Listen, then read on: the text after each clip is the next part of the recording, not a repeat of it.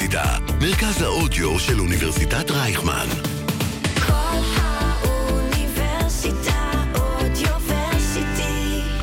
החמוצים, חזרנו מחופשה קצרה, מקווים שהתגעגעתם לפחות כמונו.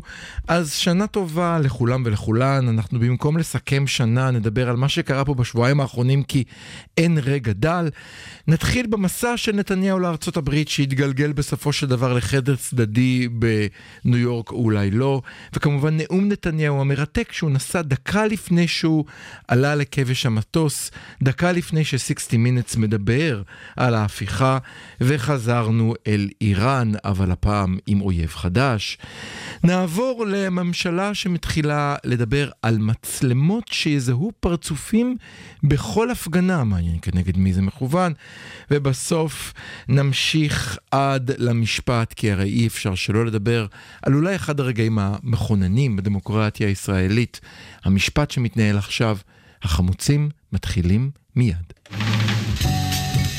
החמוצים, המערכת הפוליטית על ספת הפסיכולוג, עם הפרופסור בועז בן דוד והפרופסור גלעד הירשברגר. היי גלעד, בוקר טוב. בוקר טוב בועז, ובוקר טוב למאזינות ולמאזינים. אה, וואו, כמה דברים שמנו לנו כאן על השולחן, נראה שנעמוד בהם בשעה שיש לנו. אתה אבל ממש ביקשת להתחיל בנאום נתניהו. נכון, זה נשמע כמו משהו אה, טריוויאלי, שמה עוד יש לומר עליו, הכל מאוד ברור. ביבי שוב, מדבר על איראן, מה, מה שוב קרה? אה, נאום הסתה של אה, ראש הממשלה, וצריך להבין כאן את הפסיכולוגיה שעומד מאחורי זה. בואו אולי נזכיר כאן- למאזינות ומאזינים שלא כן, עוקבים אז, מה אז קרה. כמו שאמרת מקודם, נתניהו על כבש המטוס אומר, אה, המפגינים חוב, חוב, חוברים לגדולי אויבינו, לאש"ף ולאיראן. שים לב הוא- שאש"ף חזר, אני לא חושב שאש"ף קיים נכון, בכלל. נכון. למיטב הבנתי את הארגונים הפ- לא, הפלסטינים זה- אני קצת מבין. זה טוב שאתה שם לב לזה, כי זה גם לא מקרי. אה, הכל כאן, אה, אה, אנשים חושבים שהוא אה, איבד שליטה או משהו, לא איבד שליטה. הוא משתמש בשיטה הבדוקה והמוצלחת ביותר שהוא תמיד אה, השתמש בה. כן, בתור קמפיינר, בתור אה, כן. אה, מישהו שיודע איך אה, להשפיע על דעת הקהל. אז למה הוא עושה את זה? כן, דרך אגב, אין ספק שהוא יודע שאש"ף זה לא אש"ף, אנחנו מבינים שהבחירה באש"ף ואיראן היא לא בחירה סתם, אתה אומר. לא, אבל בואו קודם כל נדבר על המהות, מה הוא בעצם מנסה לעשות. צריך להבין דבר אחד מאוד חשוב לגבי ביבי והימין הישראלי בכלל, ולא רק הימין הישראלי, גם הימין העולמי, אה, שהוא גם אה, מאיר את הכישלון הגדול של השמאל בהסברה. מה שהימין הצליח לעשות בצורה מופלאה, באמת אה, מדויקת ויעילה מאוד, זה לספר סיפור שהוא מאוד ברור.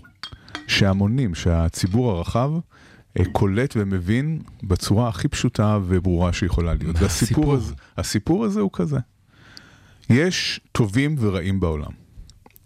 הטובים הם אנחנו, הרעים הם הרעים הידועים, אש"ף, הערבים, האיראנים, ואין, אה, אה, ואין ניואנסים בעניין הזה. זאת אומרת, אין אה, שום גוונים, אין אפור בכלל. העולם מה הוא שיש- סרט של דיסני. העולם הוא, הוא שחור לבן, ואז השאלה הפשוטה שכל אדם צריך לשאול את עצמו, זה בעד מי אתה? האם אתה בעד הטובים או בעד הרעים? כן. ברגע שאתה בעד הרעים, או מראה איזושהי אה, קרבה לרעים, ברגע שאתה מראה איזשהו ניואנס של העניין הזה, אז אתה מיד בצד של הרעים, וכן, ואז ה, ה, יש בהירות מוסרית מאוד אה, גדולה. וכל אה, אדם בישראל יכול אה, לראות ישר מי בטובים ומי ברעים. הוא עשה יותר מזה בנאום הזה. הוא אה, אמר, אני כבר ראיתי הפגנות בעד ישראל, וראיתי הפגנות נגד ישראל, אבל לא ראיתי הרבה הפגנות כאלה של אה, ישראלים שמפגינים בצד של האויבים שלנו, וזה לא ימנע ממני לייצג את ישראל. מה שהוא אומר כאן בעצם... ישראלים שמפגינים בעד האויבים שלנו, וזה לא ימנע ממני לעמוד בצד של ישראל. לייצג את ישראל. לייצג את אני, ישראל. הוא לא בצד אוקיי. של ישראל, הוא ישראל. הוא ישראל, אוקיי. הוא ישראל. זאת אומרת, המדינה זה אני, מהמם. הוא ישראל, ומי שנגדו הוא נגד ישראל. זה, זה בעצם מה שהוא מנסה, זה חזרנו זאת ממש התמונה, לבסיס של הבסיס של הבסיס. זאת התמונה שהוא מנסה לצייר. זה עבד מעולה במשך שנים העניין הזה. במשך שנים זה עבד מעולה, אנחנו יודעים מהמחקרים שלנו גם מה שזה עשה לשמאל, הסיפור הזה, כן? זה, זה ריטש את השמאל. ההבחנה המאוד בהירה וברורה הזאת בין טובים ורעים, והטובים הם תומכי ישראל, קרי הימין, כי, ב. כי בשמאל יש ניואנסים כל הזמן. בשמאל יש ניואנסים, כן, אנחנו טובים, אבל גם עשינו עוולות, כן, אנחנו טובים, אבל צריך להכיר בזכויות של הפלסטינים, כן, אנחנו טובים, אבל בואו אה, נתפצל לשתי מדינות. כן, זאת אומרת, השמאל מלא בניואנסים ובאבלים, אוקיי. והימין הוא מאוד ברור, הוא אומר, אנחנו הטובים, נקודה, נגמר, אין, אין אבל ואין אה, שום אה, גמגום לגבי הנושא הזה. כן, אה, לא מתנצלים של... אה, כן. זה ראש ממשלה לימים, בנט, בראשות נכון. ממשלת השמאל הקיצוני כן, והאחים המוסלמים. הבהירות המוסרית הזאת, היא, כן. היא עבדה מצוין, כי רוב הציבור, מה לעשות, הוא לא מאוד מתוחכם, ו, והסברים, אני- והסברים אני- מפותלים ומתוחכמים לא עובדים. אני- מה אני- שעובד אני זה- רוצה לעצור אותך. מה שעובד זה משהו חד וברור. עזוב אותך אם לא מתוחכם, אני, אני, אני חושב שגם בציבור מאוד מאוד מתוחכם, ואנחנו רואים את זה ברשתות החברתיות, מנצלות את זה, נורא נורא נעים כשאומרים לך שהכל פשוט ואתה בסדר. כן. אתה בסדר. נכון. עכשיו, יש עוד נקודה כאן, יש כאן עוד אלמנט שהוא חשוב, וזה שהוא מאשים את המפגינים בכך שהם מוציאים את דיבת, דיבתה הארץ, של- כן, דיבת דיבת הארץ, כן. הארץ רעה. כן? כן, כן. זאת אבל אומרת, למה זה בחו"ל לא... זה מפורסם? רגע, זוכר? רגע, רגע. זה לא רק נגד הממשלה הזאת, זה לא רק נגד ראש הממשלה, זה דיבת הארץ כולה. כן, זה כן. אנשים שהולכים ופוגעים בישראל במכוון בעיני אומ- אומות העולם. שזה חטא מאוד גדול אה, בעיני הציבור הישראלי, וכאן הוא מנסה לשחזר... אבל עצור שנייה אחת, זה חטא, זה חטא אה, כללי של כל משפחה, אל תכבס את הכביסה המלוכלכת נכון, נכון, בחוץ. בדיוק, נכון. לא מול השכנים, יש את כל העניין של דברים כאלה סוגרים בבית ולא יוצאים החוצה. איזה תנועה היא התנועה שהכי, אה, שאתה הכי, עצבנה בנושא הזה. הכי עצבנה בנושא הזה, שהכי עולה לראש בנושא הזה? נו, שכחתי את שמם, שומרים, שוברים שתיקה, אני חושב, שוברים כן. שתיקה, בדיוק. עכשיו, שוברים שתיקה הייתה ארגון אה, קטן יחסית, עד שביבי, קטן ולא. קטן ולא, ולא מאוד אה, ידוע, עד שביבי הבין את הפוטנציאל של להתנגח בארגון הזה.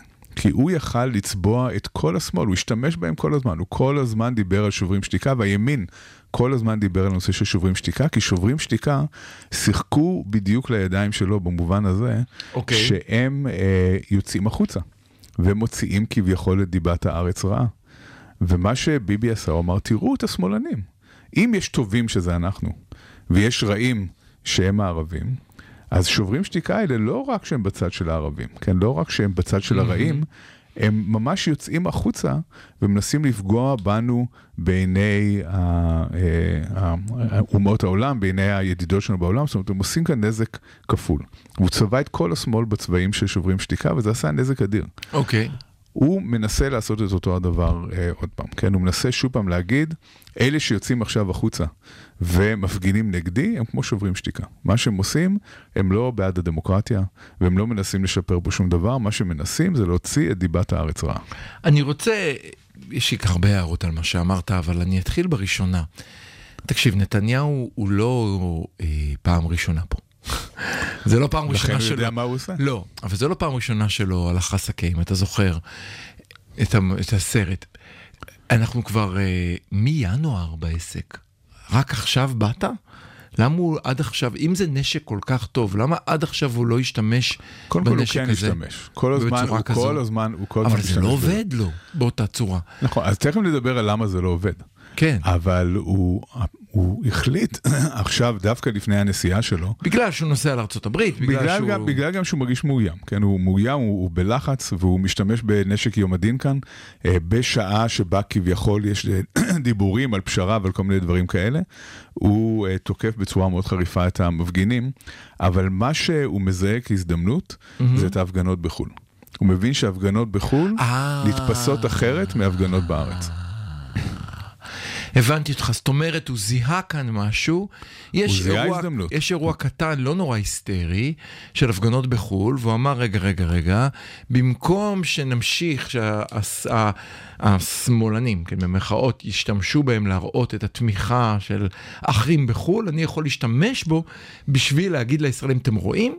זה מה שהם רוצים לעשות לכם. נכון, זאת אומרת, למרות שבפועל, מה שקורה זה שההפגנות נגד ההפיכה המשטרית דווקא משפרות את אה, דעת הקהל האמריקאית כלפי ישראל, שהיא בקריסה. כן, כן, כן, אומרת, כן. אנחנו- במיוחד הליברלים, כן, במיוחד אצל הדמוקרטים.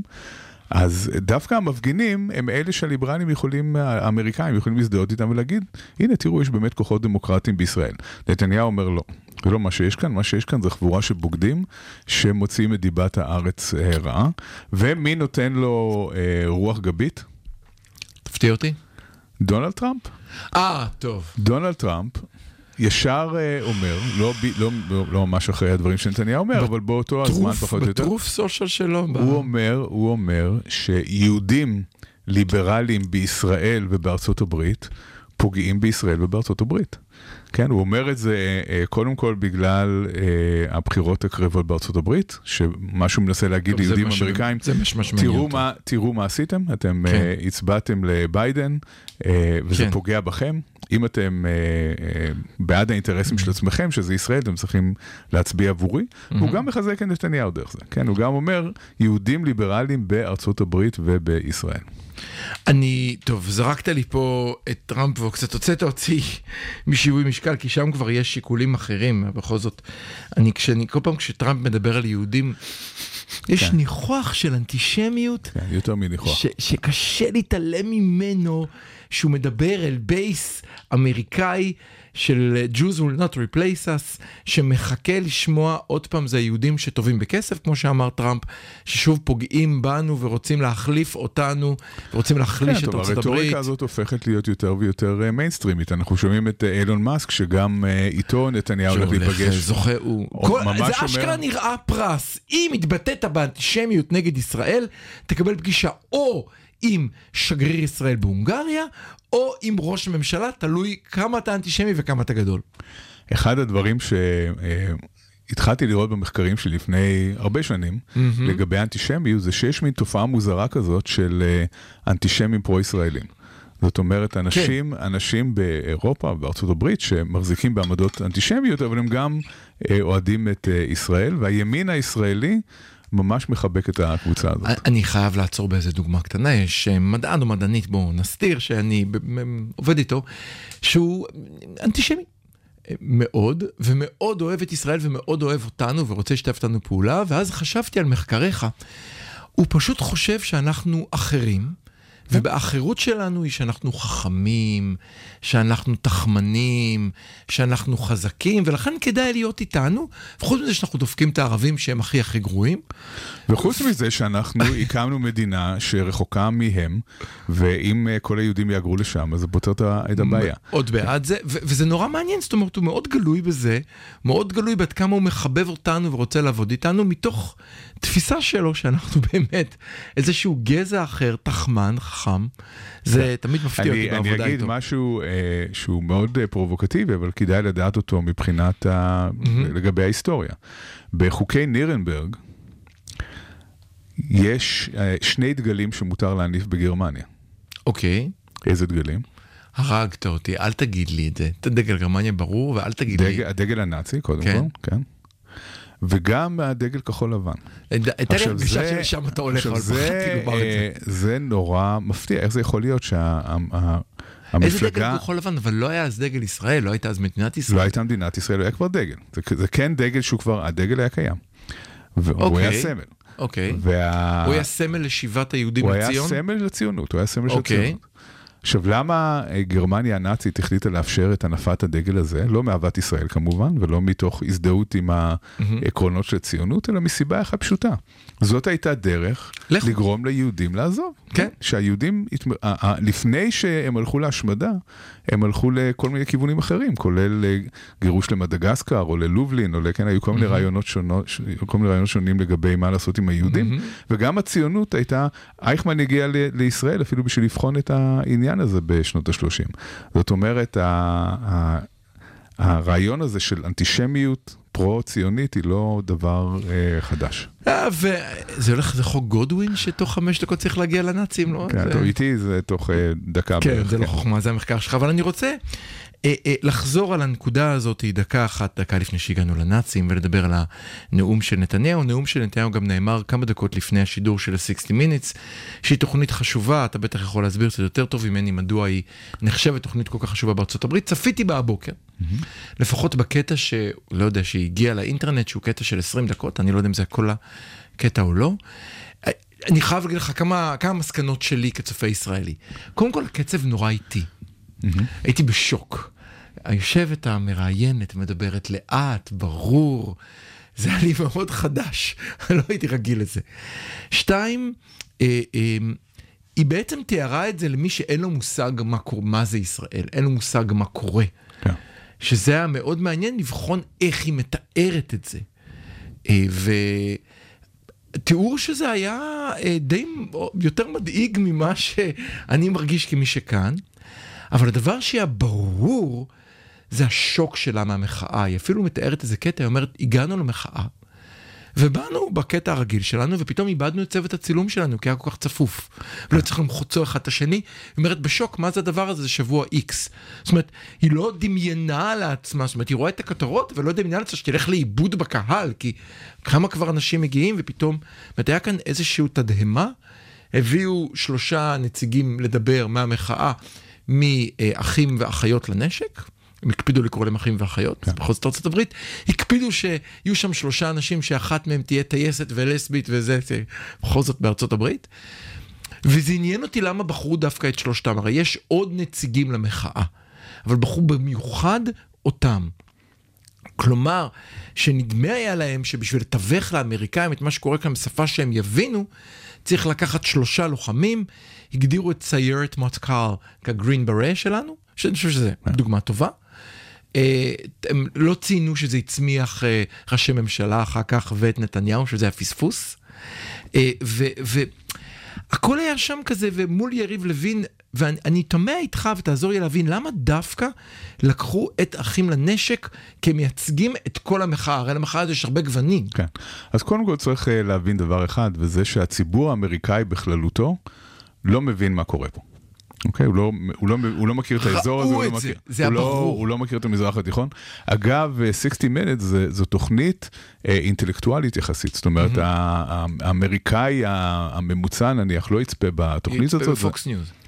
כן, אפילו, אתה יודע, הוא, לא- או הוא, בטח. זה, הוא לא יצפה בתוכנית עומק כמו 60 אוקיי. Minutes, אבל אפילו, זו תוכנית מאוד פופולרית, אבל היא פופולרית בקרב אה, אנשים משכילים אה, יחסית, ו, אה, וגם הם, אנחנו עכשיו בדיוק סיימנו סקר בארצות הברית. וגם גם בקרב אמריקאים משכילים, רמת הידע היא לא גבוהה.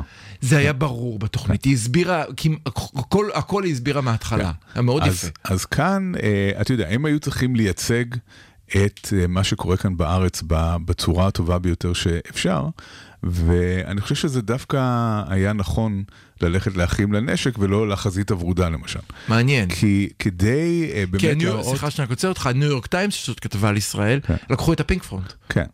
אז אה, אתה יודע, חזית הוורודה, Pink Front זה, אה, זה, זה, זה מאוד, זה דווקא יותר אה, מובן לאזרח האמריקאי הממוצע, בגלל שזה דומה לתנועות פרוגרסיביות. הפרוגרסיבי. לת- לת- לתנועה פרוגרסיבית בארצות. הברית, אבל דווקא 60 Minutes היו חכמים בזה שהם הבינו שמה שקורה כאן זה לא מחאה פרוגרסיבית, זה לא מה שאנחנו רואים. כן. מה שאנחנו רואים כאן זה מחאה מאוד עממית, חוצת אה, מגזרים, Mm-hmm. מאוד מיינסטרימית דווקא. ואחים לנשק הם הדבר הכי מיינסטרימי שיכול להיות. Mm-hmm. זאת אומרת, הם לא אה, קואליציה נגד הכיבוש, והם לא החזית הוורודה, והם לא כל מיני דברים כאלה, הם האזרח הישראלי, הלוחם, הציוני, ששירת בצה"ל ועשה מילואים, וכן, כל, כל הדברים האלה. זאת אומרת, הכי מיינסטרים שיכול להיות. כן. אז זה דווקא מייצג את המחאה כ- כמחאה שהיא של העם, של הציבור הישראלי, ולא ברור. של, אה, של, של תנועות שוליים אה, אוקיי. אה, שמאלניות. דרך אגב, אם כבר מדברים על אחים לנשק, מי היו האחים לנשק הראשונים? זה מלחמת העולם השנייה? לא, לא, לא, לא, לא, לא. אני מדבר בארץ, כן, בהקשר. אה. הראשונים אנחנו יכולים ללכת עד, אה, כן. שחר ההיסטוריה, אבל אה, אם מסתכלים בהקשר הישראלי, מתי אה, קמה לראשונה תנועה שקראו לה משהו כמו אחים לנשק, אולי זה לא בדיוק אחים לנשק. תפתיע אותי. מלחמת לבנון השנייה, נתניהו מגייס קבוצה של אה, מילואימניקים, שזה היה מרד המילואים ה- הראשון. אה, מרד המילואים עם בנט וכן. ש... לא, ש... שזה היה אה, נגד אה, אולמרט, שבה כן. נתניהו בעצם אומר, אנחנו הפסדנו במלחמה הזאת. כן, הוא, נתניהו בעצם הראשון גם שאומר בצורה ברורה שהפסדנו במלחמת לבנון השנייה, למרות שבמבחן התוצאה זה לגמרי לא היה הפסד, אבל לא חשוב. כן חשוב, אבל לא ניכנס לזה כאן.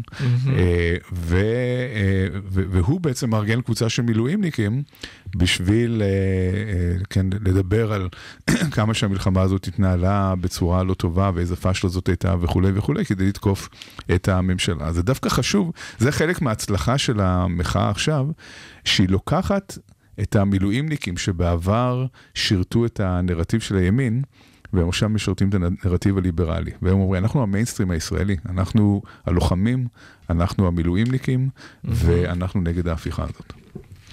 אנחנו, אני, אני, בוא, אנחנו נעצור את הקטע הזה. בוא, פשוט נעצור, ובחלק הבא אנחנו נמשיך, נדבר טיפה על זה, ומשם נזלוג אה, לסערות לא, הימים. האחרונים. אני חושב שמה שממשיך מכאן זה יריב לוין שדיבר ב-60 Minutes, ומשם אפשר להגיע למ- למצלמות אה, האבטחה המפורסמות.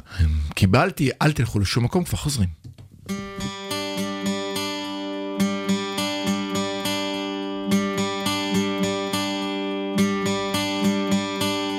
Summer has come and passed. The innocent can never last. Wake me up when September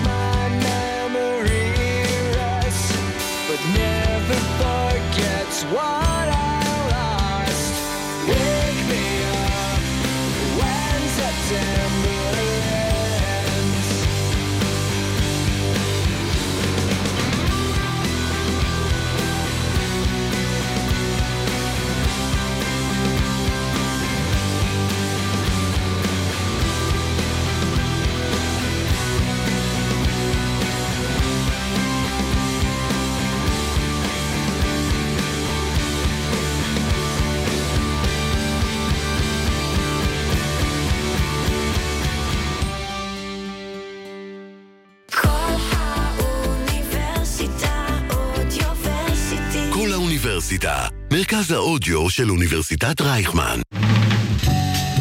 החמוצים, המערכת הפוליטית על ספת הפסיכולוג, עם הפרופסור בועז בן דוד והפרופסור גלעד הירשברגר. אז תודה שחזרתם אלינו, אנחנו מזנקים ליריב לוין שהתראיין שם ואמר, אה, למה שאני אתחשב במילואימניקים? או, או, מה זה הדבר הזה? זה יש דמוקרטיה, נבחרנו. היא אמרה לו, זו הממשלה הכי ימנית קיצונית שהייתה. הוא אמר, זה מה שהבוחר רצה. לא, זה לא מה שהוא אמר. הוא לא אמר זה מה שלא צריך, לשאלה הזאת זו לא, זאת לא הייתה התשובה שלו. לא. הוא אמר כמה דברים, הוא אמר, חשוב- ממשלה ליברלית, ורוב האנשים אוקיי, אבל הוא אז זה אמר, זה מה. שהבוחר רצה. זה מאוד חשוב להבין. מה שהוא אמר זה שיש חוסר איזון ב- במערכת הישראלית, שבית המשפט יכול בעצם לסרס את החלטות הממשלה, נכון.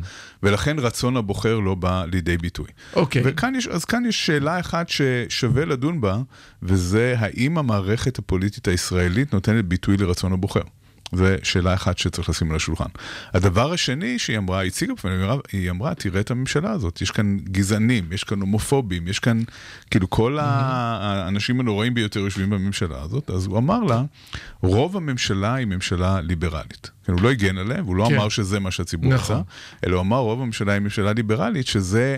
זאת אמירה מאוד מעניינת אה, מיריב לוין, במיוחד לאור החוק החדש שהוא הציע. בנוגע למצלמות האבטחה בוא, בוא, החדשות. בוא נספר למי שלא לא, לא, לא קרא או קראה הבוקר עיתון, אז יש רעיון חדש שאפשר יהיה לזהות, אפשר יהיה לצלם במרחב הציבורי, לשמור פרצופים ואז לתעד אותם ולהשתמש בזה אחר כך לזיהוי. כן, עכשיו. בואו, תראה, למה זה בעצם בעיה? אנחנו נמצאים במדינה שיש בה פשיעה, שיש בה טרור, שיש בה כל מיני דברים אה, שאנחנו, שקורים, אנחנו רוצים לתפוס את ה... אני יכול להגיד שבשכונה שלי למשל יש המון גנבות רכב בזמן האחרון. באמת? אז המון. אוקיי. אז אם אה, אה, תהיה, אם יהיו מצלמות אבטחה בכל מקום שמזהות פרצופים, אז אנחנו נתפוס את כל הגנבים האלה, אנחנו נחיה בחברה שהיא הרבה יותר בטוחה, למה לא? למה לא, למה לא ללכת עם זה? יכסו את הפנים. טוב, ההמשך הוא ברור, אנחנו מגיעים. אה, הכוח הזה, כאשר קצת מגרדים אותו, מגיע לשליטה טוטאלית למי מסתובב איפה ומה הוא עושה. כן, אז אה, קודם כל, אה, אני חושב שיש כמה דברים שצריך לומר על זה, ואני רוצה לחזור וראינו את זה כבר, אה, ראינו את זה כבר בלייב במדינה לא קטנה באסיה, שנקראת סין. כן, אז דף... ש... תכף נגיע גם לסין, אבל בואו נתחיל, אתה רואה, אתה מגיע לנאצים תוך דקה, אני מגיע, לא, כל אחד עם שלו. אז אני רוצה לחזור אחורה לשנות ה-60, ל... למישל פוקו. לא, זה יפה שעצרת ב-60 ולא ב-30, כן. כן, אנחנו נלך קצת יותר קדימה לשנות ה-60 למישל פוקו, הפילוסוף אוקיי. הצרפתי הנודע, שהוא כתב מאמר מאוד מעניין על הרעיון של פנופטיקון. מה זה פנופטיקון? פנופטיקון זה בעצם אה, מבנה של אה, כלא. פן, רגע, בוא, בוא נשחק רגע. פן זה כל אופטיקון, לראות, רואה הכל, לא? כן. אז בדיוק, אז איך זה עובד? הרעיון של פנופטיקון זה, זה כלא שבנוי בצורה הבאה. יש אה, מגדל במרכז הכלא, אוקיי. שבו יש מראות אה, חד-כיווניות, שהשומרים רואים את העצירים, אבל העצירים לא רואים אם יש שומר או אין שומר בתוך המגדל, והעצירים בעצם, התאים בנויים במעגל מסביב למגדל. אוקיי. עכשיו, זה יוצר מצב שבו השומרים תמיד יכולים לראות את העצורים. מהמם. העצורים אף פעם לא יכולים לדעת אם מסתכלים עליהם או לא מסתכלים עליהם. אוקיי. ואז מה זה עושה? זה מייצר כמובן סיטואציה של חרדה אמיתית אצל ה... זה גורם לזה העצורים, אבל- שכולם מתנהגים כאילו שמסתכלים עליהם כל הזמן. כן, אבל אתה יודע, זה קורה, זה קורה עכשיו כל הזמן, יש לך מצלמות בכל כלא היום, בכל מקום. חכה. המטרה של אה, פוקו לא הייתה לדבר על בתי כלא. המטרה של פוקו הייתה להשתמש בזה בתור מטאפורה לחברה שהוא רואה בעתיד, כן, חברה שהוא רואה אה, שכבר אה, מתחילה להתקיים אוקיי. באותה עת בשנות ה-60, אוקיי. אבל הוא אומר, אנחנו הופכים יותר ויותר לחברה של פנופטיקון, חברה שבה יש אח גדול, שכל הזמן כאן אנחנו עוברים לאורוול, כן? אוקיי. אה, לאח אה, גדול יופי, חזרנו אחורה בזמן. חזרנו קצת אחורה בזמן. אורוול, אה, שב-48 כתב את 1984, ומדבר על האח הגדול שצופה בנו כל הזמן. אז שני האנשים האלה בעצם מזהירים בפני חברה שבה אה, אנשים חיים תחת דיכוי תמידי בגלל העיניים שצופות בהם כל הזמן, והם לא יודעים אף פעם בפנופטיקון של אה, פוקו, אתה אפילו לא יודע מתי צופים בך ומתי לא צופים בך, ולכן אתה תמיד מניח שצופים בך. אנחנו נעצור שנייה אחת את הדיון, ואני רגע תחבוש את כובע הפסיכולוג חברתי, כי אני זוכר אי שם בנבחי זיכרוני משיעורי חברתית.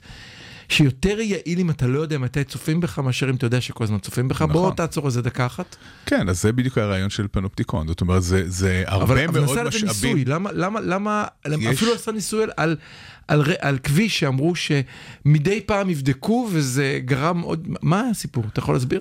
אני לא יודע בדיוק לאיזה מחקר אתה okay. אוקיי. מפנה, אבל באופן כללי אנחנו יודעים שברגע שאנשים, קודם כל זה, זה דורש הרבה משאבים לצפות באנשים באמת כל הזמן. אוקיי. Okay. אבל uh, על ידי זה שאתה גורם לאנשים לחשוב שייתכן וצופים בהם כל הזמן, אתה תגרום להתנהגויות uh, שהן יותר מבוסתות בגלל הרצון של אנשים להתנהג כמו שצריך, או להימנע מזה שיראו אותם עושים דברים שהם לא רוצים שיראו אותם עושים. אז יש לזה uh, השלכה חיובית אחת בכך שאפשר לתפוס יותר פושעים וטרוריסטים וכו'. אולי גם לגרום לאנשים להתנהג יותר יפה. אבל, אבל זה אמצעי דיכוי. אנשים יעזרו לזקנות לעבור את הכביש. זה אמצעי דיכוי, אוקיי? Okay. זה אוקיי. אמצעי uh, דיכוי. ואנחנו דיברנו כאן לפני uh, מספר חודשים על uh, דיקטטורות שקופות. אתה זוכר את הפרק הזה שבו דיברנו על זה שבדיקטטורות המודרניות... פרק קלאסי, אנחנו קוראים לי יודעות ויודעי חן של התוכנית לחפש אותו באפליקציה. מומלץ לשמוע שוב. כן. פרק נבואי יש לומר, כי זה היה לפני ההפיכה המשטרית. כן. זה דיקטטורות שקופות, זה היה ממש לפני שנה ומשהו, כן? זה ממש לפני ההפיכה המשטרית. דיקטטורות שקופות, בניגוד לדיקטטורות קלאסיות, שבהן יש חיילים שצועדים ברחובות ותופסים אזרחים וזורקים אותם ל... כן, ויש גסטאפו וכל... כל מיני דברים כאלה. בדיקטטורה שקופה לא צריך את כל זה.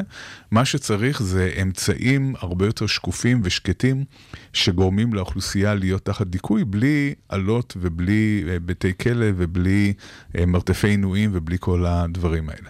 ומצלמות אבטחה שמזהות אה, פנים של אנשים, זה ממש אמצעי דיכוי. זה ממש, או... אומר, זה ממש אומר שאף אחד לא יוכל לעשות שום דבר, ו- וכל פעם, שנעש, פעם שנעבור את הכביש שלא במעבר חצייה, אנחנו נחשוב שהאח הגדול אה, צופה בנו ויכול להתנקם בנו. תראה, אני ישר חושב על, על כל הספרים והסרטים שנכתבו על השטאזי, על כך שכל צעד שאתה עושה, נכון. מישהו מלשין ויכול מיד לדבר. בדיוק. על כך שהיה להם יותר, אני חושב שהיה להם יותר מלשינים מ... מאוכלוסייה, כן. משהו נכון, הגיוני, נכון. אבל, אבל אני, אני אגיד לך... אני אגיד לך את המוקד של הבעיה הזו. אז זה שטאזי הסטרואידים, בגלל שהשטאזי היה צריך כן. להפעיל בני אדם. המון המון בני אדם ואמצעים טכנולוגיים וסוכנים mm-hmm. ומה לא, בשביל לדעת מה אנשים עושים, וגם אז הוא לא יכל לדעת במאה אחוז.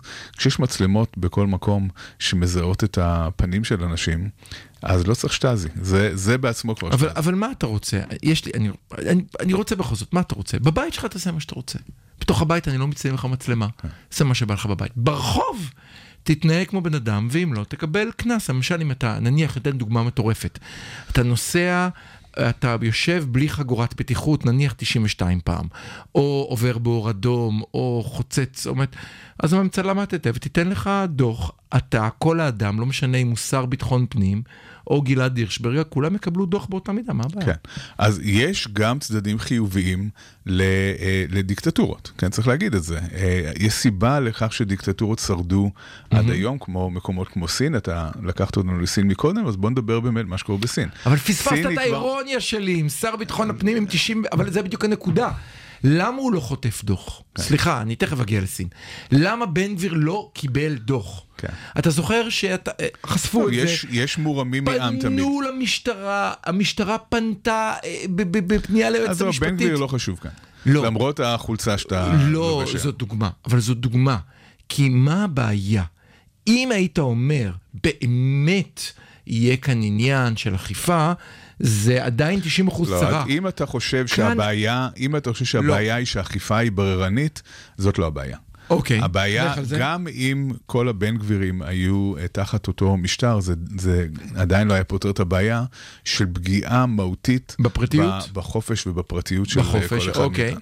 סין היא, את לקחת אותנו לסין וזאת דוגמה מצוינת, סין מרושתת במצלמות, אנחנו ראינו בתקופת הקורונה כמה שזה יעיל, אה, כן, בתקופת הסגרים בקורונה, זה לא שהיו שם פחות מתים ממקומות אחרים? לא, זה התחיל משם, והם הם הצליחו להשתלט על זה יחסית אה, מהר, והם עשו את זה בשיטות דרקוניות, כן? הם עשו את זה בכך שהם אה, לא נתנו לאנשים לצאת מהבתים, אלא לזמן מאוד אה, קצוב כן. בשביל לעשות אה, קניות, והיו מצלמות, היו סורקי אה, טביעות אצבעות ומצלמות ומה לא, שניטרו את התנועה של כל אדם ואדם במדינה הענקית הזאת. אנחנו לא יודעים הרבה הרי, אבל זה לא נדמה שהם הצליחו נורא. כמות המתים שם הייתה מטורפת. בסדר, עזוב לגבי עניין. עזוב לגבי מבחן ההצלחה, אבל אוקיי. לגבי, להתווכח לגבי זה, אבל לגבי האמצעים אין ויכוח. סין אוקיי. מרושתת לגמרי, כן. רואים בכל רגע מה שכולם עושים. כן. ואנחנו לא יודעים גם אה, איך האוכלוסייה מגיבה לזה. יכול להיות שבמדינות שהן אה, מאוד קולקטיביסטיות, כמו בסין, אוקיי. אולי זה עובר יותר טוב. כן? כי מהמם. מראש התרבות היא לא אינדיבידואליסטית, וזכויות אוקיי. הפרט נתפסות אחרת במקומות כאלה, מהמם. אבל בחברה שהיא יחסית אינדיבידואליסטית, כמו החברה הישראלית, מהמם. כמו החברה האמריקאית, אה, הרעיון הזה שעוקבים אחרי כל צעד ושעל שלך הוא מבעית. אבל הוא... אתה עושה את זה בטלפון עכשיו, סליחה, אני בכוונה קצת דבל אדבוקט. בדיוק עכשיו הייתה חשיפה שחברות ישראליות בפרסומות שקופצות לך, הן מצליחות לאתר מי אתה. אנחנו יודעים שבקורונה השתמשו בזה לפי איזה פרסומת שקפצה נכון. לך, ידעו באיזה מקום אתה נמצא. ברגע שאתה נכנס לגוגל, אתה מוותר על הכל, הפרסומות הרי קשורות תמיד לטיסה שמישהו דיבר לידך. מאזינים לך, מסתכלים עליך, פייסבוק, וואטסאפ, נכון. אז מה, מה אתה מלרלר אז אז הסיבה... למה שהכוח לא יהיה בידי הממשלה? למה אתה נותן את הכוח לפייסבוק? כן, אז קודם כל הסיבה שיש כתבות של ארבעה עמודים על הנושאים האלה בהארץ, היא בדיוק בגלל שזה מפריע לנו. זה, זה נכון שזה קורה, זה נכון שאנחנו אנחנו נמצאים בעידן של אובדן פרטיות, ללא ספק. עצם זה, גוגל שולח לי אה, כל חודש אה, בדיוק איפה הייתי, יש לך את הדבר הזה? ברור, אני מת כן. על זה. הוא ממש יודע ברמה של... זה אה, נורא נחמד. באיזה תחנת דלק הייתי, באיזה הוא מסעדה מבקש הייתי. ממני באיזה... המלצות, אני ממליץ, אני כן. קורא המלצות שלו, נורא נחמד. נכון, אז, ברור שעוקבים אחרינו כל הזמן, והאמת היא שכל פעם שאני מקבל את זה, אני אה, קצת אה, נחרד, זאת אומרת, זה, כאילו... גוגל יש יודע לך הכל, ש- יודע כמה צעדים עשית, אם אתה הולך לאט או מהר. תענוג, איזה כיף. כן. אז, אז אנחנו מאבדים פרטיות כל הזמן. אנחנו ברשת, אנחנו מאבדים פרטיות. אה, כל מה שאנחנו כותבים, כל מה שאנחנו אומרים, כל מה שמצולם, ישר יכול להגיע לכולם. אה, בסקרים שעושים, רואים שאנשים בגילנו קצת יותר מוטרדים מזה מהדור הצעיר. הדור הצעיר גדל לתוך זה, וזה פחות אה, מטריד אותו. אבל היכולת... אפילו די- דיונים פרטיים, סליחה, בוא, בוא ניגע בזה, אפילו מה שהיה אצלנו פה ברייכמן, אפילו דיונים פרטיים בקבוצות וואטסאפ, אתה יושב בחבר'ה ואומר כמה נוראית הממשלה, ולמחרת היום זה בערוץ 14, כי מישהו הצטרף לקבוצת הוואטסאפ וכתב, פרופסור איקס כתב שממשלה נוראית. היינו בסרט הזה. בסדר, אז אנחנו צריכים להיות אחראים. לגבי מה שאנחנו כותבים, זה אה, קודם כל, אבל... או. מה שאומרים, או איפה שנמצאים, או... כן. Uh, הרעיון הזה שמישהו יוכל לעשות שימוש שלא תמיד רצוי בינינו במידע שלנו, בתמונות שלנו, בצילומים שלנו, הוא מאוד מדאיג. זאת אומרת, כל עוד משתמשים בזה רק בשביל לתפוס uh, גנבי רכב ומחבלים, Mm-hmm. בסדר, אנחנו יכולים לחיות עם זה. אבל uh, כשמחר ישתמשו בזה בשביל לפגוע ב... למשל פעילי מחאה מרכזיים ש... אה, כאילו שזה לא נסע עד עכשיו, כן. כן, אבל כן, כן, אפשר אפשר יהיה להגדיל. לדעת, אפשר יהיה... כן. ת- תחשוב על מצב כן, כן. שבו יש איזשהו מנהיג ש... אה, לא יודע, בוגד בבת זוגו. כן. ומצלמות האבטחה האלה אה. קולטות את זה, יוכלו לעשות אה, שימוש, זה לא שלא עושים את הדברים האלה גם היום, אבל ה- היכולת לעשות יותר מזה היא מדאיגה. עזוב בוגד בבת זוגו, בוא נחזור לעובר ברמזור אדום. אבל כן, אני- אני מבין את מה שאתה אומר, אני רק... התגובת נגד תהיה, אבל מה אתם רוצים? אתם הרי לא מתביישים בזה שאתם הולכים להפגנות. מה הבעיה? אז נצלם אתכם בהפגנות. מה, אתה מתבייש? אתה הולך להפגנה? לגמרי לא, אבל תחשוב, אבל תחשוב ש- שתדע... להפך, אנשים עומדים מול המצלמה. כן. אה, אבל אם אתה תדע שכל הזמן מצלמים אותך, זה יכול אה, להרתיע, זה יכול לגרום לזה שאנשים לא ירצו להגיע להפגנות, כן? זה, זה אמצעי דיכוי, צריך להבין שזה אמצעי דיכוי. משווקים את זה בתור אמצעי של שמירת סדר, אבל זה בסופו של דבר אמצעי דיכוי. אז מה שמעניין כאן זה שיריב לוין מתראיין ל-60 Minutes, מציג אוקיי. את עצמו כגדול הליברלים, מהמם. ואומר רוב הממשלה היא ממשלה ליברלית, אבל בואו נצלם את האזרחים בכל פעולותיהם כדי למנוע מהם אה, בעצם אה, אה, את, את חופש הביטוי, את חופש התנועה, את החופש הבסיסי ש...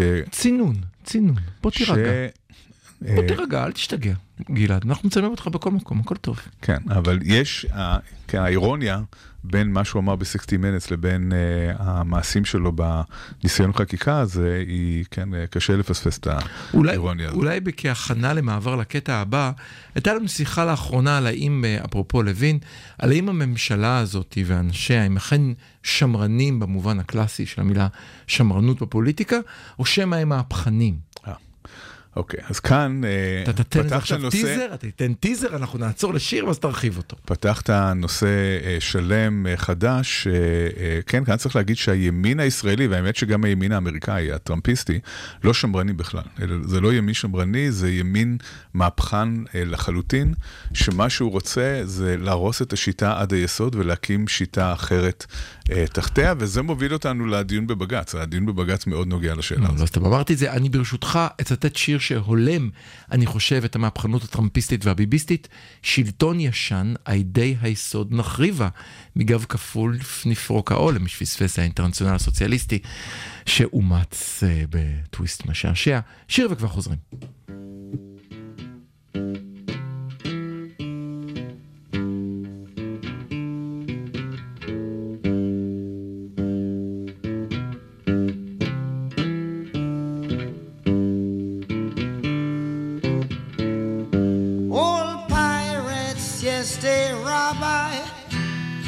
sold I to the merchant ships.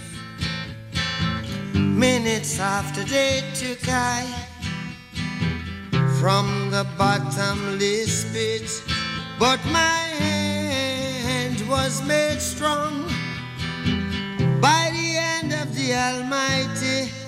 We forward in this generation triumphantly. Help to sing these songs of freedom? Cause all I ever have, redemption songs, redemption songs. Emancipate yourselves from mental slavery. None but ourselves can free our minds. Have no fear for atomic energy, cause none of them can stop the time. How long shall they kill our prophets while we stand aside and look? Ooh, some say it's just a part of it. We've got to fulfill the book. Won't you help to sing songs of freedom? Cause all I ever have, redemption songs, redemption songs, redemption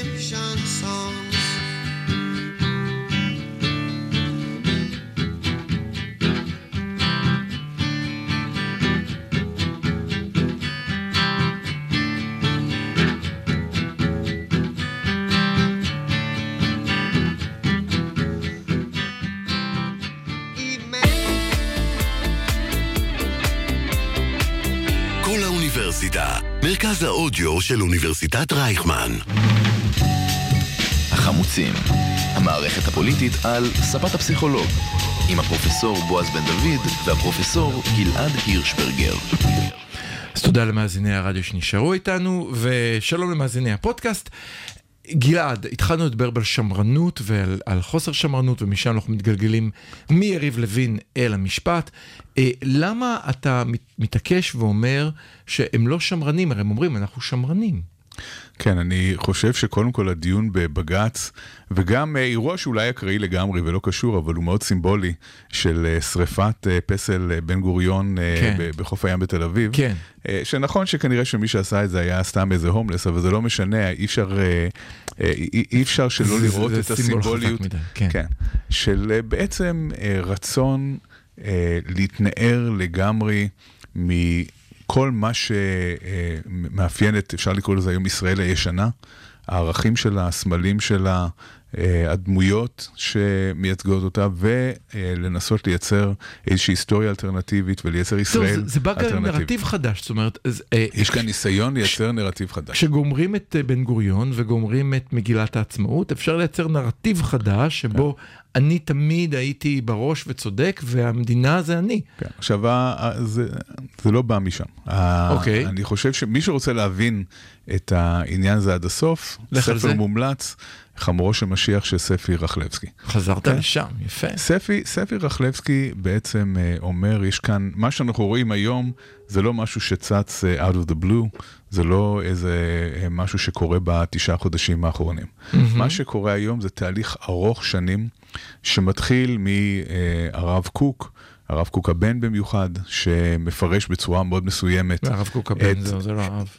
כן, שמפרש בצורה מאוד מסוימת את ה, גם את ההלכה ואת המשמעות של הציונות, ובעצם מה שהוא וצאצאיו הרוחניים אומרים זה שהמדינה החילונית שקמה, אה, שכן, שהייתה קיימת עד היום, היא אה, סוג של חמור של אה, משיח, שזו לא המהות שלה, המהות שלה היא להגיע למדינת אה, הלכה יהודית כפי שהם תופסים אותה, ו...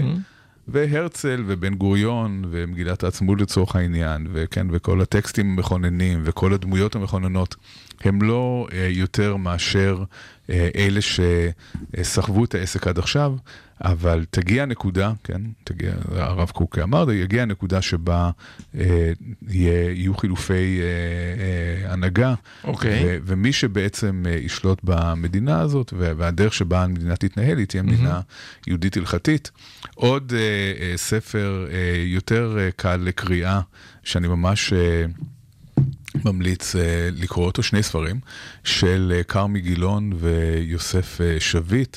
אה, הם, הם כתבו את אה, משיח אכזר וסוד אכזר, שבו הם ממש מתארים את התהליך. ספר נבואי, כי הוא נכתב ב-2018 נדמה לי, 2017-2018, אה, לפני כל מה שקורה כרגע, אבל הם ממש מראים את התהליך שבו המשיחיסטים, הכהניסטים, הבן גבירים והסמוטריצ'ים משתלטים על המדינה.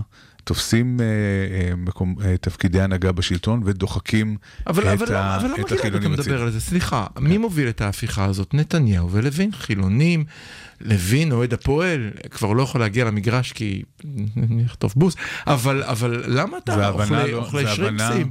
אני- זו הבנה לא נכונה אני, של ה... אני מנסה להרים לך להנחתה, עכשיו אוקיי. תוריד את הכדור. אז אני מנחית, בסדר. אה, ההפיכה המשטרית, אפשר להגיד דבר כזה קודם כל, שחלק גדול מהמור, מהאירועים הנוראים שקרו בהיסטוריה, קרו בגלל אה, שילוב של כמה דברים שהם אה, אה, כביכול לא קשורים אחד לשני, אוקיי. שהצטלבו באיזושהי נקודת זמן, אוקיי. והביאו ל, לקטסטרופה, כן? זאת אומרת, איזושהי מקריות של צירוף מקרים איום ונורא. כן, זאת אומרת, אם ניקח אה, אפילו דבר שאנחנו משווים. כמובן, את, אה, את לא, עליית עזוב, הנאציזם. עזוב, בוא נלך למלחמת העולם הראשונה. זה אחלה דוגמה, שהרבה דברים, לפחות להבנתי ההיסטורית, הרבה דברים היו יכולים להוביל לזה, אבל בכל זאת נוצר איזה נסיבות שאף אחד לא רצה בהם, ובכל זאת גררו את אירופה כן, למלחמה. אה, בסדר, אני... אני- בכוונה ברחתי מהנאצים, אז קצת לא, אני רוצה. דווקא לחזור לנאצים, בגלל שאני חושב. שזו דוגמה יותר טובה. טוב, נו. הנאצים לא עלו לשלטון, בניגוד למה שהרבה אנשים אה, חושבים, בגלל שהייתה להם תמיכה ציבורית אדירה להפך, בגרמניה. אני חושב שבבחירות שבהם הם... הם שבהם נהיו, הוא נהיה קאנצלר, הם אפילו ירדו בכמות המצביעים שלהם, נכון? הם, כן, אבל, אבל ב, ב, בסך הכל התמיכה בנאצים לאורך כל שנות ה-20 הייתה מאוד נמוכה. מה שקרה זה שילוב של כמה דברים. הייתה תבוסה במלחמת העולם הראשונה, שהביאה להסכם ורסאי, שהיה הסכם גם משפיל מבחינה לאומית וגם אה, מאוד, אה, הוא, הוא הסכם שמאוד הגביל מבחינה כלכלית וגם להיפר-אינפלציה ולבעיה כלכלית מאוד חמורה, אז השילוב הזה של השפלה לאומית, של מצב כלכלי מאוד קשה, אבל באמצע שנות ה-20 מה שקורה זה שהכלכלה הגרמנית משתקמת, וארצות הברית עוזרת קצת לכלכלה הגרמנית, ויש, אה, אה, אוקיי. ו- ויש אה, דווקא אה, מין אה, אה, תור זהב כזה של רפובליקת אה, ויימאר, שמסתיים באירוע שהוא כביכול לא קשור לכלום, וזה אה, המפולת של המניות ב-29 בוול סטריט. המפולת הזאת היא הייתה אה, איזשהו טריגר שהוביל בסופו של דבר לעליית הנאציזם, כי העם הגרמני שהיה על הקרשים בתחילת שנות ה-20 והרגיש שלאט לאט הוא משתקם, שוב נפל על הקרשים, כי ארה"ב כבר לא יכלה אה, להתערב, וכמובן שגם הכלכלה הגרמנית אה, קרסה יחד עם הכלכלה האמריקאית, אז זה גרם למין אה, ייאוש ולהצבעה להיטלר, גם, שוב, לא רוב, אלא בקואליציה הוא הצליח להקים את הממשלה שלו. מה שאני מנסה להגיד בכל העניין הזה, זה שהרבה פעמים צירוף של נסיבות לא קשורות יכולות להגיע לנקודת אה, פיצוץ ולשבר אה, מאוד גדול ולקטסטרופה גדולה. מה שאנחנו רואים כאן בישראל, זה שמי שמוביל את ההפיכה המשטרית, ואנחנו חוזרים ואומרים את זה, זה המשיחיים הקיצוניים. המשיחיים הקיצוניים האלה הם קבוצה מאוד מאוד קטנה ושולית בחברה הישראלית. מהמם. אני רוצה להזכיר שבבחירות 2019, עוצמה יהודית קיבלו 20 אלף קולות. אוקיי. 20 אלף קולות בלבד. אוקיי. כן? זה כמות זניחה לגמרי של אה, קולות. מהמם. מה קרה? איך, הם פתאום, איך פתאום קרה שה-20 אלף קולות האלה צמחו והגיעו לשר לביטחון לאומי? מה שקרה זה הצירוף הנסיבות, ה- כן, הטרגיות אפשר להגיד, שיש לנו ראש ממשלה שעם הגב לקיר, עם כתבי אישום, שמנסה להיחלץ מהמצב שלו בכל דרך שהוא יכול, והוא מבין באיזשהו שלב שהדרך היחידה שלו היא לחזק את הימין, לגבש את הימין הקיצוני. מהמם. והוא נותן להם לגיטימציה. והוא מחזק אותם, והוא שם אה, אבל סוגר את כל סליחה, הפרצות. הם לא קיבלו, הם לא קיבלו 30 אחוז, הם לא קיבלו 30 מנדטים, אבל הם קיבלו קולות שאנשים נכון, שהצביעו אבל להם. הם קיבלו, אבל התהליך שבו הם קיבלו את הקולות האלה, הצמיחה מ-20 אלף קולות אוקיי. ל-14 מנדטים, כן. זה תהליך שביבי מוביל אותו. ביבי הוא זה שנתן לגיטימציה, התקשורת הישראלית חסרת 14 עמוד השדרה. מנדטים זה המון. נכון, אבל צריך להבין איך הגיעו לשם. מהמם. התקשורת הישראלית חסרת עמוד השדרה, היא שיתפה פעולה. והיא ראתה שיש כאן אה, מכונת רייטינג, והיא אה, התחילה לתת הרבה מאוד אה, תשומת לא, לב. אבל, אבל אתה, אני, אני, סליחה, עכשיו, כאן- צריך לתת גם קצת אחריות לציבור הישראלי, כן, כן. שהלך ושם פתק בן נכון. גביר. אבל 14 מנדטים זה עדיין קצת יותר מ-10% מהכנסת, לא יותר כן, מזה. בסדר. ו- ולכן אה, צריך להבין שמי שגם אם ניקח את ה-14 המנדטים האלה ככביכול הבייס של הימין הקיצוני, אה, זה עדיין מיעוט בציבור הישראלי, אבל הוא היום מוביל את העניין הזה. כן. הוא מבין שהוא לא יכול להוביל את העניין הזה לבד. הוא יכול להוביל את העניין הזה רק עם עוד קבוצה גדולה שתתמוך בו. ולכן אה, חלק גדול מהעבודה היא על הקבוצה הזאת. הקבוצה הזאת זה קבוצה שנקרא לה הביביסטים, כן?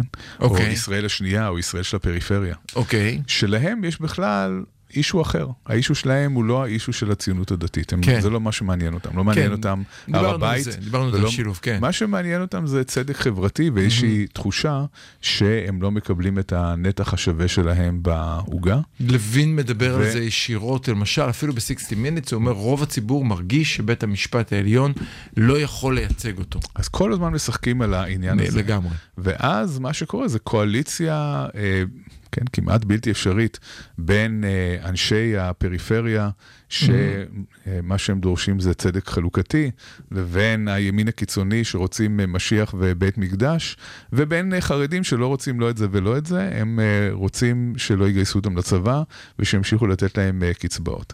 והקומבינציה הקטלנית הזאת, זה קוקטייל מאוד קטלני, שמוביל אותנו לכיוון של אה, דיקטטורה.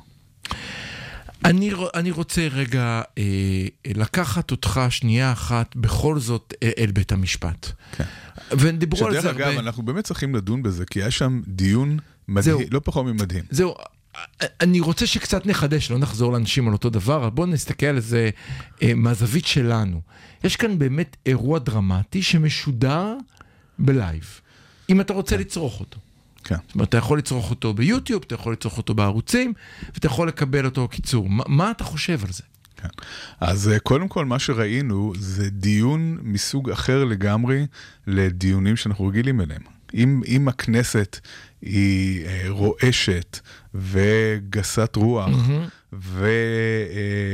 וכן, אה, מאוד עממית בהתנהלות שלה, אז בית המשפט העליון הוא באמת מורם ים. אתה רואה 15 שופטים, ש... קודם כל, ה- היכולת שלהם לשבת 12 שעות. 13 שעות. ו-13 שעות, כן. ולהאזין בקשב רב לדברים, ולענות כן. בצורה עניינית, וראו שהם באו מאוד מאוד מוכנים, מהמם. והם תפסו כל אחד ב- ב- בסתירות לוגיות ובכל מיני דברים שהם אמרו, ה- אז היכולת הזאת היא באמת אה, מופלאה, ונחשפנו, אה, אני חושב שזה היה חשוב לחשוף את הציבור למוסד הזה שהוא לא מוכר, זאת אומרת, כל השופטים האלה, רובם, הם, אה, אה, חוץ מחיות, אה, כולם אנונימיים נכון. לגמרי, אנחנו לא, בדרך כלל לא שומעים עליהם כן. ולא מכירים אותם. אה, ונחשפנו באמת למוסד הזה, להתנהלות שלו, לצורת השיח שלו, לרמת הטיעונים, זה היה משהו אחר. אבל קרה, אבל אבל, קרו שם... אבל תקשיב, הייתה לי הרגשה שכל אחד הסתכל על זה וראה משהו אחר. בוודאי. זה נראה כמו מבחן השלכתי, אתה רואה כתם רורשך, ואנשים יצאו, ב- אני ברור ש... ו... זה לא יאומן. כן. אבל, אה, אבל מה ששימח אותי בדיון הזה, אוקיי. זה שלא דיברו רק על הנושא עצמו של עילת הסבירות, אלא ירדו ממש לשורש הבעיה, וזה, ו- וזו ההגדרה של אה, מהי מדינת ישראל. אוקיי. ו- וכאן אה, כל הדיון על מגילת העצמאות. מהמם. כן, זאת אומרת, אה, זה, וזה נוגע לעניין הקודם של הימין המהפכני שרוצה בעצם אה, לשרוף הכל ולהתחיל מחדש. הימין המהפכני הזה, הסיבה שהוא מתנגח בצבא, זה שהוא מאמין שיסודות שמאלניים חתרניים נכנסו לתוך המערכת הצבאית, שכל האלופים לשב"כ, הם בעצם, לשב"כ, למשטרה, למוסד, למשטרה, למוסד. נכון, ושצריך בעצם אה, להרוס ולבנות מחדש את המערכות הכל. האלה. אה, אותו הדבר לגבי בית המשפט, אותו הדבר לגבי כל, האקדמיה כמובן, כל המערכות הן מערכות ש... האקדמיה לשרוף, אה, גלעד. הם כאילו אה, נדבקו באיזשהו אה, גידול.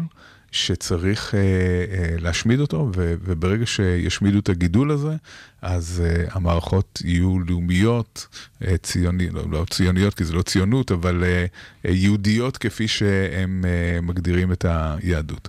אה, אז, אז אין להם שום, אה, הם לא בוחלים בשום דבר כדי אה, בעצם לפגוע במערכות האלה, וכאן זה הגיע לדיון במגילת העצמאות, שהיה דיון מאוד מעניין. עצם זה שדנים סוף סוף במסמך הזה.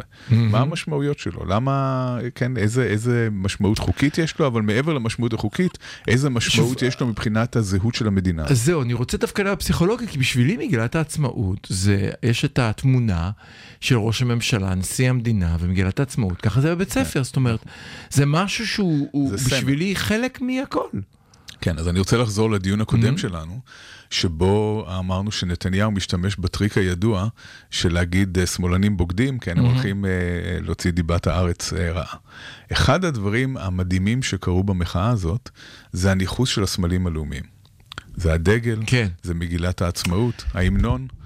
אה, עד לפני כמה שנים אי אפשר היה להאמין שהציבור הליברלי יהיה מזוהה כל כך חזק עם הסמלים האלה, והיום אה, אנחנו במצב מאוד טוב מבחינה הסברתית, יותר טוב משאי פעם היינו בו, מהבחינה הזאת שיש את בומבך, נציג הממשלה, שאומר זה מסמך שנכתב בחופזה, ולמה שאנחנו נסתמך עליו, לבין הרוב הליברלי שאומר לא. זה מסמך הערכים שלנו. לגבי השאלה של המעמד החוקי שלו, שהשופטים לא ידונו. זה שהשופטים לא. ידונו בזה. אבל מבחינה מהותית, מבחינת המשמעות של המסמך הזה, כמסמך שמגדיר את הזהות והערכים של מדינת ישראל, זה מאוד חשוב שהציבור הליברלי הוא זה שעומד מאחוריו.